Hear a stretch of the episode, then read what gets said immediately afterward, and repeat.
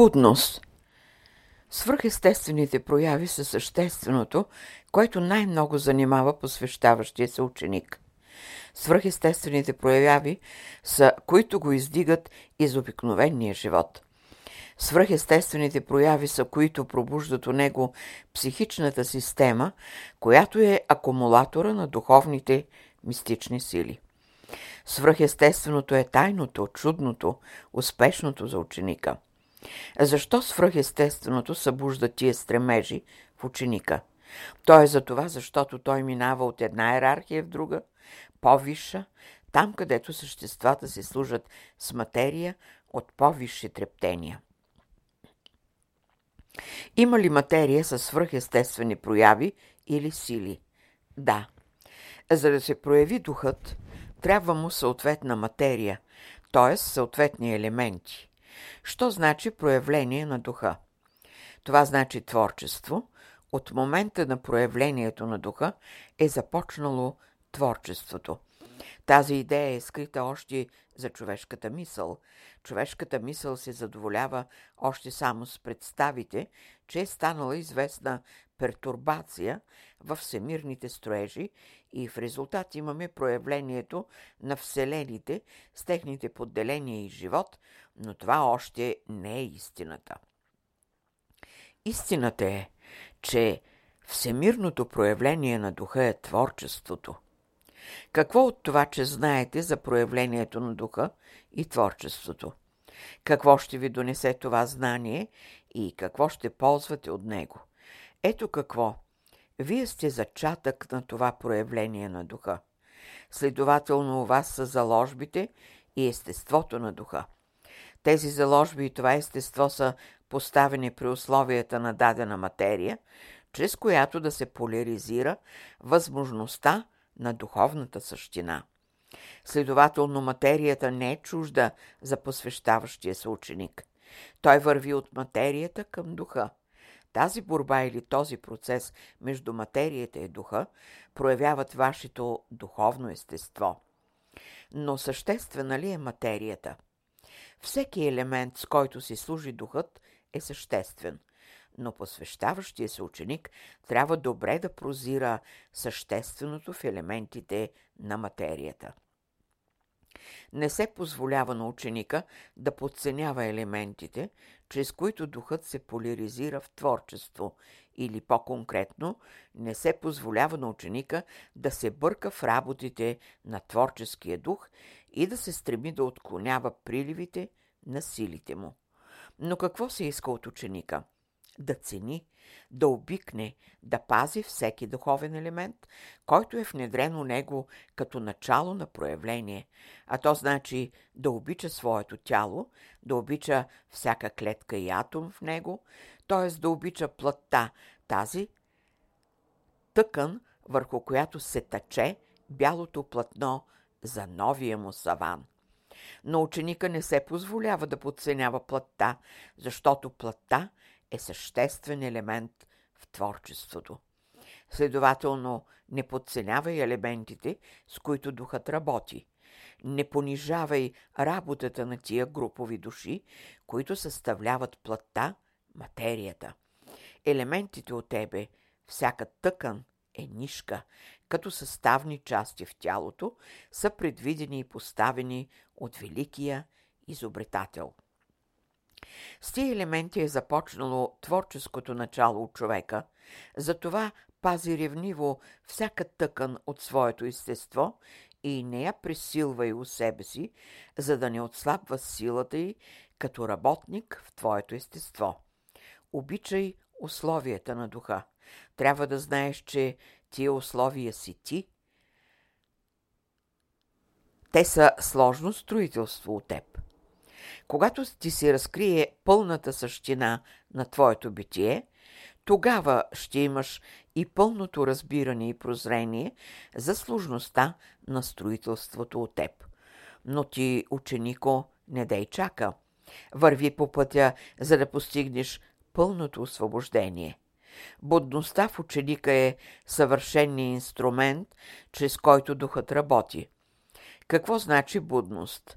да не приспиваш душевните сили, на които е дадена възможността да вземат живо участие в работата на всемирния живот. Всеки, който е приспивал активните сили в себе си, той винаги е губил влиянието на важни моменти, които са минали през неговия живот, богато натоварени пътуващи сили, раздаващи от богатството светлина, знание, топлина и виделина. Следователно, за ученика няма дни за спане. Будността е свръхестественото от човека. Будният ученик не пропуща нито едни важни моменти или случаи в живота си. Винаги е в съзерцание по отношение на сложния развой в творчеството на природата и Вселените. Будният ученик е свидетел и в творческата деятелност на боговете. Той е свидетел и при строителството на природата. Той всичко вижда и знае, защото е свидетел. Без него нищо не става. Той всичко съзерцава. Неговата абсолютна будност е свръхестественото в ученика, която му е дала възможност да се издигне в висините на мировото съзнание, да обходи безкрайността и да се извоюва място на най-добри условия. За такъв ученик няма непонятни предели, няма чужди държави, няма чужди континенти, вселени или планети защото той взема участие в цялото строителство на духа. И тъй, когато ученикът се явява като кандидат пред учителя, той го преценява от неговата будност, защото будността е светлината в живота му, тъй като животът е непреривна будност, този, който е буден, той расте и цъфти под действието на светлинните вълни на мировия живот. Що е живот? Будност. Извън будността няма живот. Извън будността животът е образи и представи, защото само будният може да долови онези финни нишки на великото разумно начало. Що е животът? Животът е абсолютната будност на духа. Животът е съчетание на будни сили и сложни комбинации, строителства на висшето съзнание. Следователно, кое е онова свръхестественото ученика? Висшето съзнание, което има за спътник будността. Будността в ученика е прозрачното око, през което той наблюдава сложния развой в степените на живота. Щом така разглеждаме свръхестественото в ученика, питаме тогава, е ли тъмнината съществено в живота на ученика? Тъмнината е само сянка, която се получава от инертността на плътта. Това зло ли е, недостатъка ли е у плътта? Плътта е най-голямата гъстота или най-голямата твърдост в естеството на ученика. Плътта е ценна смес, от която ученикът като скулптор обезсмъртява своя образ. Затова, като посвещаващите се, като посвещаващи се, обичайте тази сплав, плътта, с която вашият дух си служи като строител. Ученикът знае да постави всяко нещо на време и място – от този му порядък се съди за висшата степен на неговата будност. Всеки, който срещне този ученик, се вдъхновява, повдига вибрациите на своята душа и казва Ето образа, ето човека, ето подобието. Следователно ученикът не блинува по нещата, а се учи от тях. Той не се разсейва, не се занася. Той учи при всички условия – и състояния, защото за него няма чужди предели и светове. За него няма чужди предели и светове и царства. У неговата душа са протекли магическите вълни на Словото и той като велик маг е придобил силата на свръхестественото, безсмъртието. Магът е същество, владеещо великите тайни на духа. Магът е същество, кое, което владее способностите на духа и се ползва от неговите плодове. Магът е същество, което владее свръхестествените сили на Божественото. А каква е разликата между ученикът и мага? Магът е посветен, минал в по-горни области, в университета на мировите тайни. Той знае за първичността на материята, твърта и плътта. Той знае за свойствата на материята и за естеството на душата. Като голям познавач и владетел, той лесно комбинира същините на многото прояви, като ги присъздава като строител. Сега вие ученици ли сте или маги? Посветени ли сте адепти или сте богове? Ние говорим на вашата душа, но тя се срамува, понеже добре ни познава.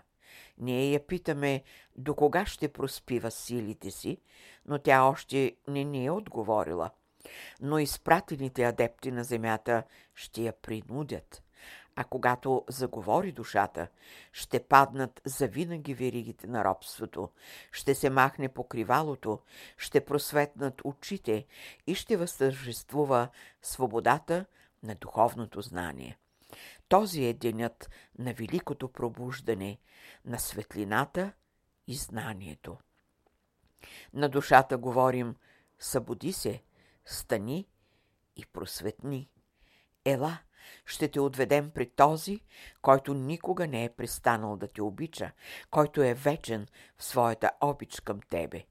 Имаш ли друг по-прав път, на който да се задържаш? Кои са силите, които могат да бъдат твоя стабилитет? Имаш ли друга колесница, която може да те отведе на блаженната планина? Знай, по пътя на твоето отклонение, все има тук-там израснали рози, които са свидетели за него. Заради тези свидетели ние сега подаваме нашата ръка. Така ти говори духът на будността. Освободи се от сладкия сън и ароматичните опойки на сладострастните чарове и тръгни по пътя. Той е свят за тебе.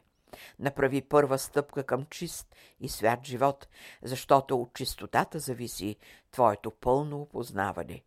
Не обременявай строителите да чистят твоята същина, но като скъпоценен камък да те зидат в свещения ултар на духа. Сега вие сте посвещаващи се. Това не се отнася за вас, но ние ви предупреждаваме, защото все още има условие за кал у вас. Не сте още маги. Сега сте само добри. Благодарение на скръпта на страданията, вие станахте по-добри. А сега ви предстои да бъдете абсолютно добри, вдъхновени и посветени. От интензивната ви будност зависи да имате пълното сияние на духа. Що е духа? С колко много думи е определен той, както в дълбоката древност, така и сега, и още не е намерена и казана магическата дума, която да даде пълната представа за естеството на духа. Велики посветени са се занимавали с въпроса за духа.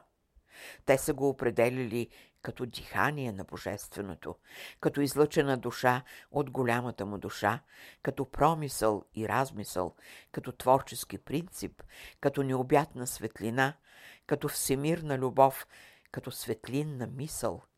Всички езотерични школи са си послужили с тия термини, за да могат да направят понятни тази висша субстанция на това всемирно начало. Недостатъчни са петте чувства от човека, които да могат да създадат азбуката, от която да се съчетае името, понятието, формата и образа на духа. Но за това ще дойдат на помощ другите по-висши чувства, които ще помогнат да се създаде тази магическа дума, която ще направи всемирен поврат в човечеството. Добре е непрерывно да мислите, но не е добре да се пресилвате в мисълта. Добре е непреривно да чувствате, но не е добре пресилено да изживявате. Какво значи това да поставиш своя ум, своята мисъл извън дадени рамки, граници на Земята, извън границите на планетите? То е да се освободиш от влиянията на печалната история на човешкия живот, да се освободиш от силите, които са гнетили сега вашия дух и са разсейвали вашето съзнание. Вие казвате, трябва нова мисъл, нов живот и ново учение. Щом излезете от старото, вие сте нови, или като напуснете старото, вие сте в новото, защото няма празно място. Вашата душа не носи елементите на старото, на вектото. Следователно, освобождавайте се от старите форми, влезте в плътта на абсолютната свобода, за да срещнете и видите Бога. Това е новото. Новото подразбира да освободиш своите душевни сили и ги въведеш в атмосферата на пълната тишина, за да бъде огрян умът ви от божествената светлина. Тогава ще се повдигне духът у вас и ще заживеете в царството на свободата и любовта. Вие сте ученици. Следователно, изучавайте красивите прояви на духа. Те са същественото, свръхестественото за вашата душа. Ако успеем да ви освободим, учителят на Бялото братство ще се радва изобилно. Ние имаме за цел да изкъртим старите дъски, да съборим прогнилите бараки, които тъмните сили са сковали около вас. Оттам вие чувате гласът на учителя, но подадете си само главата и казвате слушаме те, учителю, и продължавате да изпълнявате волята на хитрия магиосник, който ви казва извън бараките вие ще бъдете бездомници. Това е фигуративен език, но аналогията е следната.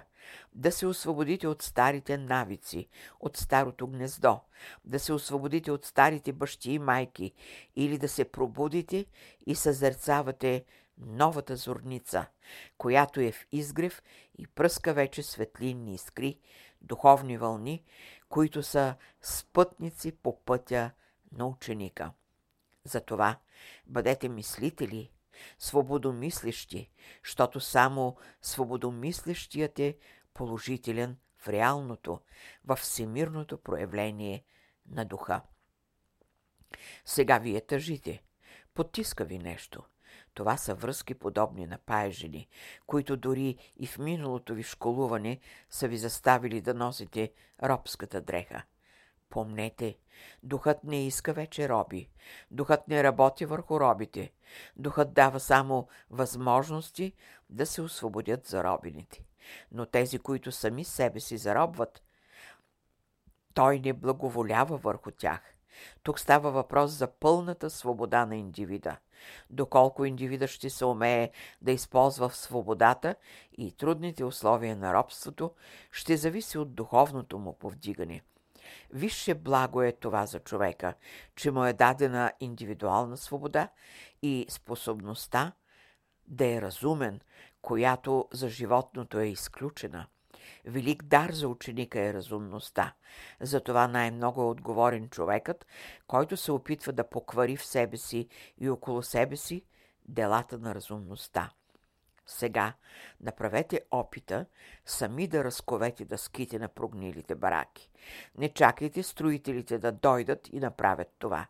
Не обременявайте висшите духовни сили да скърпват, да поправят старите ви жилища, но сами станете архитекти, да създадете всичко около, всичко около себе си и в себе си, т.е. да се освободите от старата архитектура и да позволите на слънчевите лъчи да инсталират съвършенната светлина във вашия ум, във вашето сърце и воля, за да потече изобилна светлина и да стане светло около вас и у вас. 12 юни 1944 година